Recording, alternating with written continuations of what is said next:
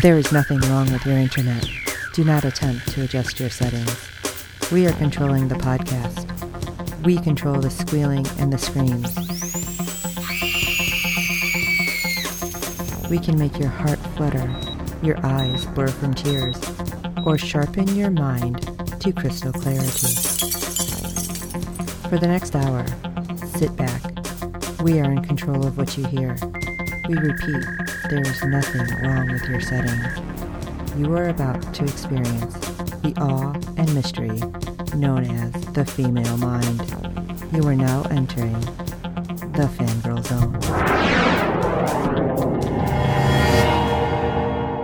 Welcome to Syfy Talk on the Fangirl Zone, a podcast where we discuss shows on the Syfy Channel. I'm Steve. And I'm Sean Fangirl S, and tonight we'll be discussing episode six of season four of The Magicians. Woo! Okay, that was cool. Yeah. That was a definitely time travel. Uh, Yeah, and a whole different kind of story than I was expecting right. happening with the pennies.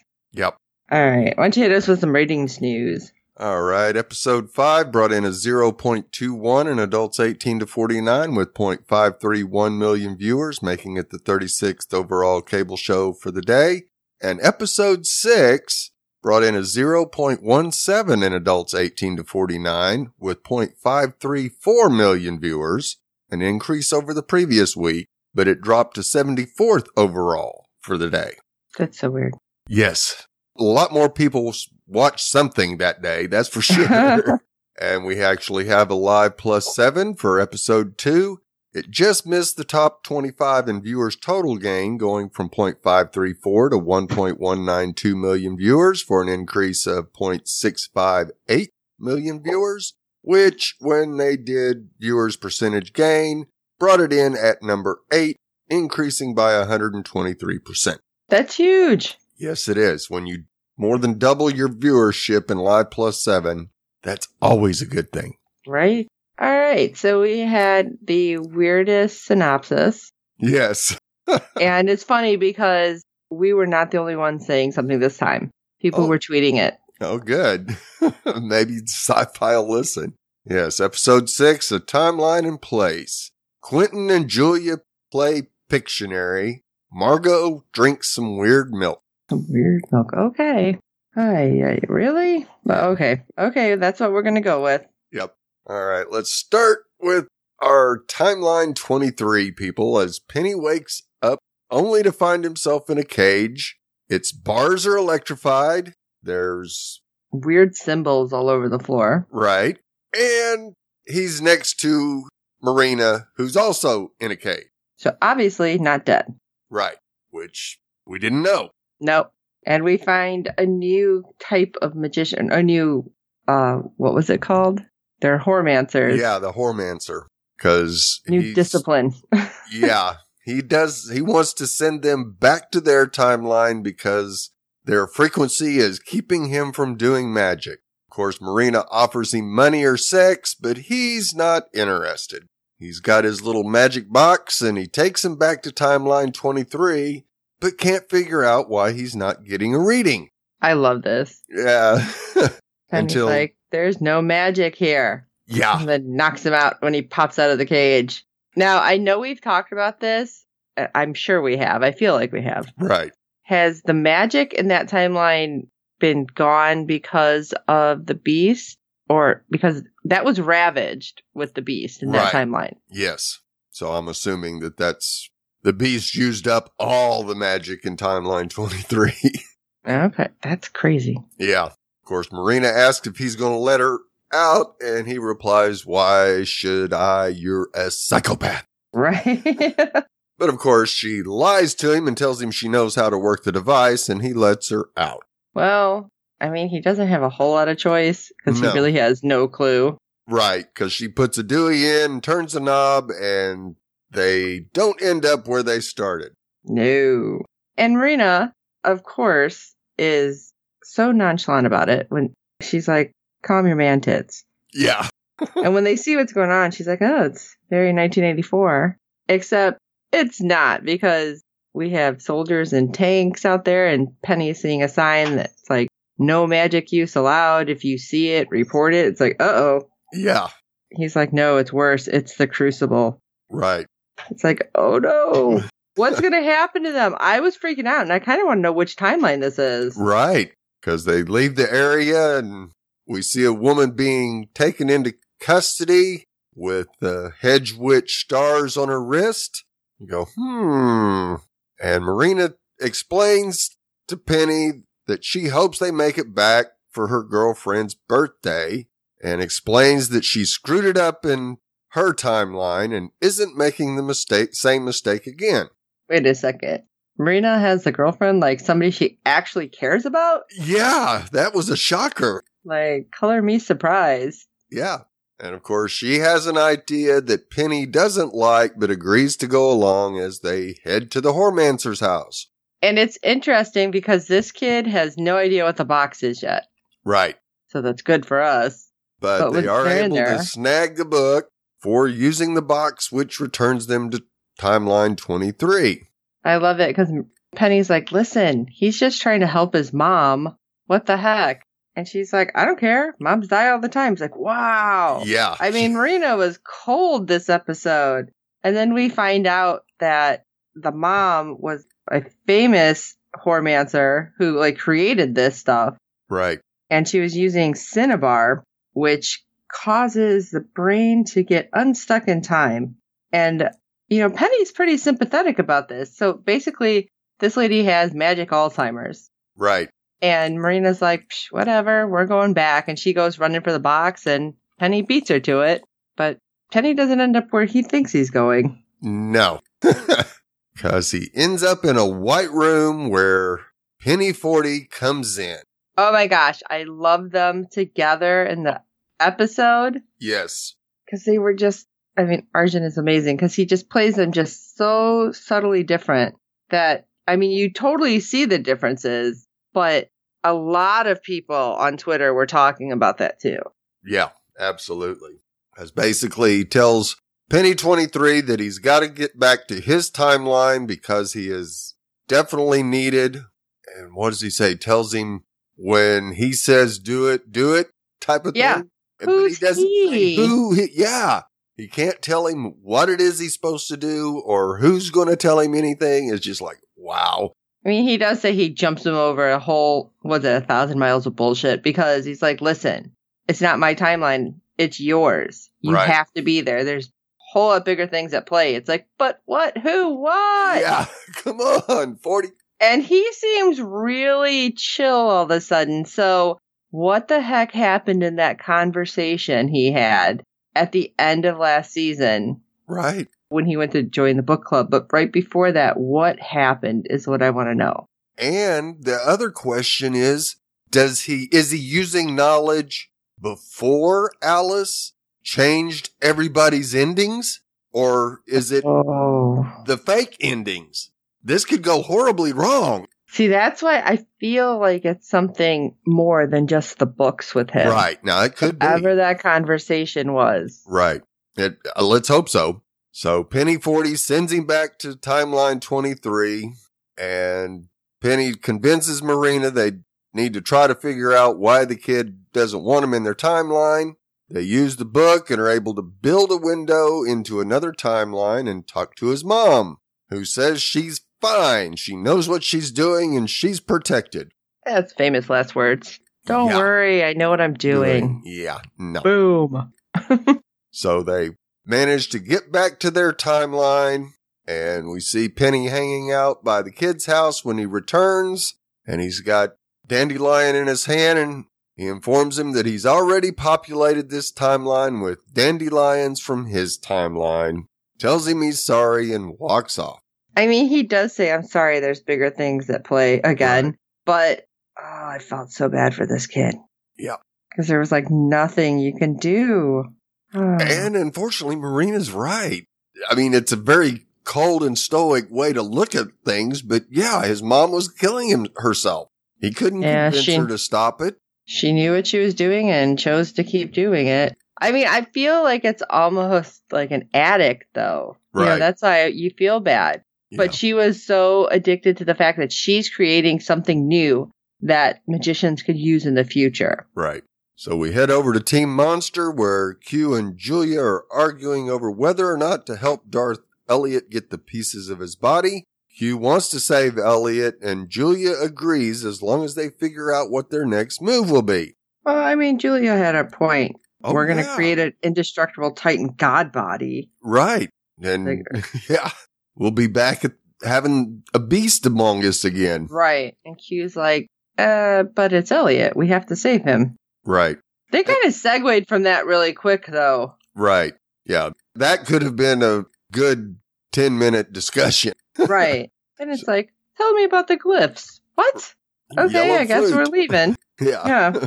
And sure enough, she looks online and finds that there was an ancient discovery that Brakebills didn't have a record of.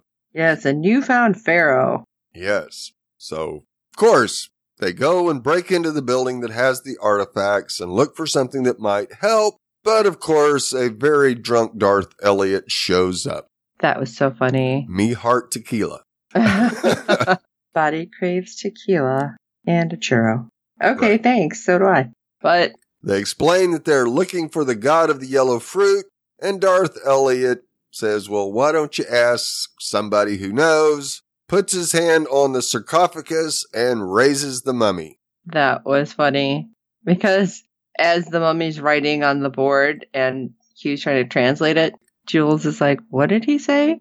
And that was the best line. He's like, He had a hook in his brain. Of course he's going to have a speech impediment. Right. Saying it halfway slurred. It was right. But I did not expect it because it sounded almost like empathy. Right. It's like, wow, that's something different. Yeah. But that, that was just a good line. Of course, later, Q catches Darth Eliot getting into Eliot's pills and threatens to stop helping him get his body back if he doesn't take care, better care of Eliot's body. I was surprised because this showdown could have gone horribly wrong. And obviously, Julia's like, what is going on? Because she's just kind of crying. Yep. And he could have uh, been gone right there and then, but apparently Darth Eliot is not going to kill Q just yet. yeah. And he was like, fine, I'll take better care of this body. You don't have to be such a baby. This was after he was like choking Q. yeah. So it's like, really? Okay. Yeah. You're talking to a two year old or a four year old, or Yeah, somebody who just, was weird. if he doesn't get he gets his way, he pitches a fit. So let's head to beautiful Modesto, California, as the book has led Alice to a room for rent. Yeah, I love that Camryn Manheim is the landlady and trying to talk to Alice, and Alice is just like, uh, I don't know. Yeah. I'm still trying to figure out my life. Landlady tells her the house rules and shows her to a room. Later on, we see Alice getting some stuff at a convenience store and notices the clerk has hedge witch tattoos as well. She mentions the shortage and the guy says he's a roach and does what he has to do. He was kind of crappy. It's like, yeah. Real attitude. it's like not like she's the one who did this, but well, at least not like he knows she's the one who did this. Right. So Alice sees the landlady outside smoking. Then she gets up and heads into the woods. So Alice follows her and watches as the landlady finds a box full of cash and leaves it on the church's front steps. I'd like to find a box full of cash, oh, please. Oh, yeah. Definitely. Of course, the next day, Alice confronts the lady, telling her she saw what she did. The landlady gets up and spills her coffee, which Alice uses her magic to put it back in the cup and tells her she's a magician as well. Oh my gosh, it was great because as she's talking to her, because of course landlady freaks out, Alice is like, "Oh my gosh, you're a curomancer." So I'm guessing like query, Yeah. and you have a question and you can find it. And the lady also said she didn't like start this till recently, so it's much later in life. And Alice is like, "That's rare, but it happens." Right. And Alice seems like super excited that she finds somebody who's doing something like this. But at the same time, she just seems so anti magic. So it's like, I don't know what's going on with Alice. Right. She's still trying to wrap her hands around everything. Of course, some librarians come to the door. Of course, that gets Alice all in a frenzy. They offer Sheila a library card and Alice tells her, don't take it, don't take it, don't take it. That's just their way to keep track of you. Don't trust the librarians. And they have a discussion about doing something good with their lives. And Right. Both. What I mean, Alice is so opposite when she's like, the magic knowledge isn't good. Everything bad has come from magic. And she was like, I can turn it around. Again, famous last words. Right. But in this case, we kind of see that Sheila is trying to do some good. Right. She found the money and gave it to the church to help this child recover from very think it was bad cancer. illness. Yeah, very bad illness. And Sheila at least can identify with Alice because she had problems growing up when she was Alice's age. She was into drugs and Oh yeah, drugs and alcohol and everything. So I mean, she went through all her bad stuff without magic. Right. So finally, Alice agrees to teach her, but it doesn't go well at first. And so Alice goes to pour herself a glass of water out of the faucet, and Sheila tells her, Don't you drink that. There's lead in the city pipes. Yeah, I love it. Why don't they just fix it? Eh, ask Flint, Michigan. Yeah. Alice does a spell to clean the water in her glass, and Sheila wants to do that for the whole city. That's a very noble idea and something that should interest Alice. Right. She's never done magic for good. So Sheila feels that there is a magic pipe close by. And so they go and find it and determine it has a leak. And I love it because Alice is like, well, I can probably make it bigger. And when she breaks it open, my God, it that's the smell I have or the face I have when I smell like really good baked goods, Yeah. you know? And they're like, Exactly. oh, it's the best thing ever because it just like comes shooting out. Yeah. But they're not the only ones who notice. No. Unfortunately, the convenience store clerk also notices the increased magic and calls somebody. His girlfriend shows up and we see two librarians going into a building that explodes. Yeah, Oh. not good. Especially when she's like, she says we're doing this for everyone. It's like, uh, Yeah. what happened? girlfriend is David Duchovny's daughter, West. Oh, really? Yep. And so Alice and Sheila go ahead and clean the city's pipes. They see a broken fire hydrant and several children standing around looking at it, not knowing what to do because they've been told to stay out of it, but they really want to get into it. Right. So Sheila tells them that the water's okay and it's time to play. They do. Alice stays as Sheila goes back to the house only to find a couple of librarians waiting for her there. This could not end well because they say, Oh, you've been busy. Right. And I'm like, whoa, what's happening? Right. Now I'm assuming that it's probably because of the leaky pipe that just increased its leakage. And I guess they'd have her book that they can read it, but I mean, I don't know how they wouldn't see Alice or somebody. Like, that Right. would be more of a question. Like, who is helping you? Right. Of course, Alice stays and watches the children play. And probably for the first time in her life, she feels really good about magic being used for something good.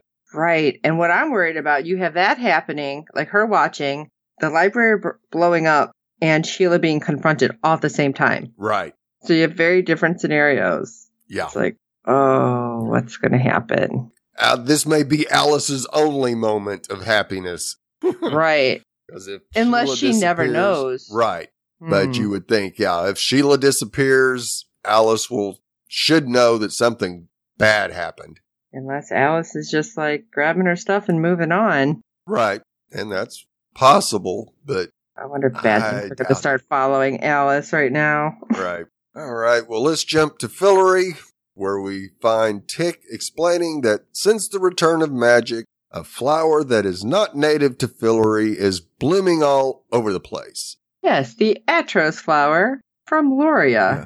is what's causing the animals to not speak, which is pretty funny because you have Margo's like allergies is why, you know, I can't find out about my birthright box. Yeah. I'm like, uh oh, somebody is on a roll. oh, yeah. Margo was definitely on a rampage in this episode. Oh, yeah. Fen informs them that they have a remedy it's beats from one of the outer islands. But Tick informs Margo that the lady that rules the island can be difficult. Margo, oh, well, good thing that I'm not difficult at all. Oh, yeah. It's like, oh my gosh, this is going to be crazy. Yeah. So later we see Margo and Fen discussing the beats with Lady Pike. And of course it doesn't go well as Margo mispronounces her country and the islands. And where everything is, yeah. Yeah, it was uh, hilarious. now, of course, Tick and Fen try to convince Margo not to go to war, but she definitely wants to go blow them all up. But Josh also has a say and tries to convince her that he is the king of making people happy, which she isn't. So, Right. And we find out Loria had a civil war. yeah, while all this was going on. It's pretty funny because when all this is happening, she's like, I don't know how to intentionally care about other people's shit. And Yeah. Josh is like, that's why you got me. Yeah, that's what I do best. Like, okay. And then when Josh is setting all this up, it's like, okay, this seems really weird because this is not the Margo we know and love. Right. So we see Margo and Lady Pike dining, and Margo has an earpiece that lets Josh talk to her through it. Nice little spy gear there. Yeah, absolutely. And Margo shows empathy, shock, shock, shock, for Lady Spike's alpacas, but has already agreed to sell her beats to the West Lorians, and Margo stomps off, especially Yeah. after having a oh, drink that weird. alpaca Chunky- milk in her tea. Why was it chunky? Yeah. Don't want to. Oh, Curdled alpaca milk. Just, yeah. oh, that was gross. Yes. Now, Josh tries to convince her that she can do this, but then probably says the wrong thing as he tells her she's out Ellioted Eliot, and you see Margo's face completely change. Right. And then Margo gets real, real fast. Yeah. She returns to the table, slams a knife into the table to convince Lady Spike to sell the beats to her. Yeah, yeah. Well, she is. Yeah.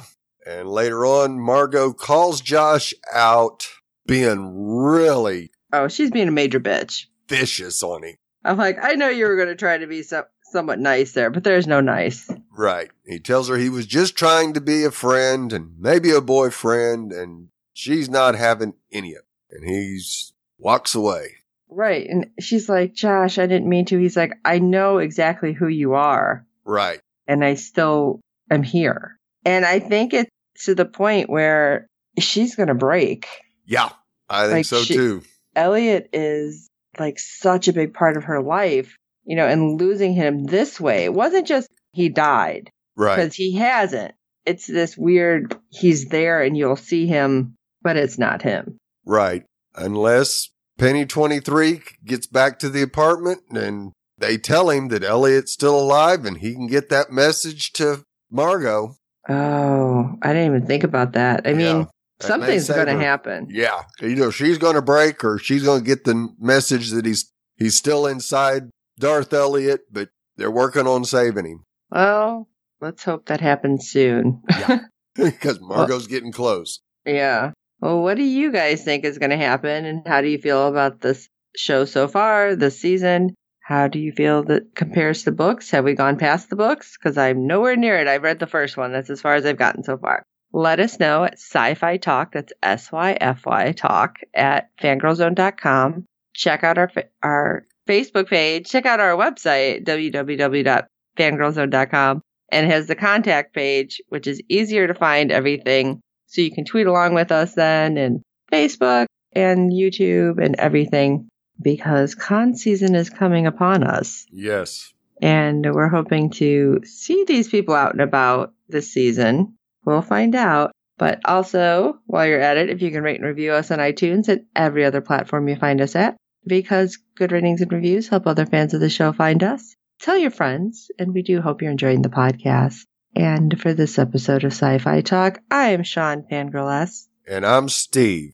Fine. I'll take better care of the meat suit, but you don't have to be such a baby about it. And until next time.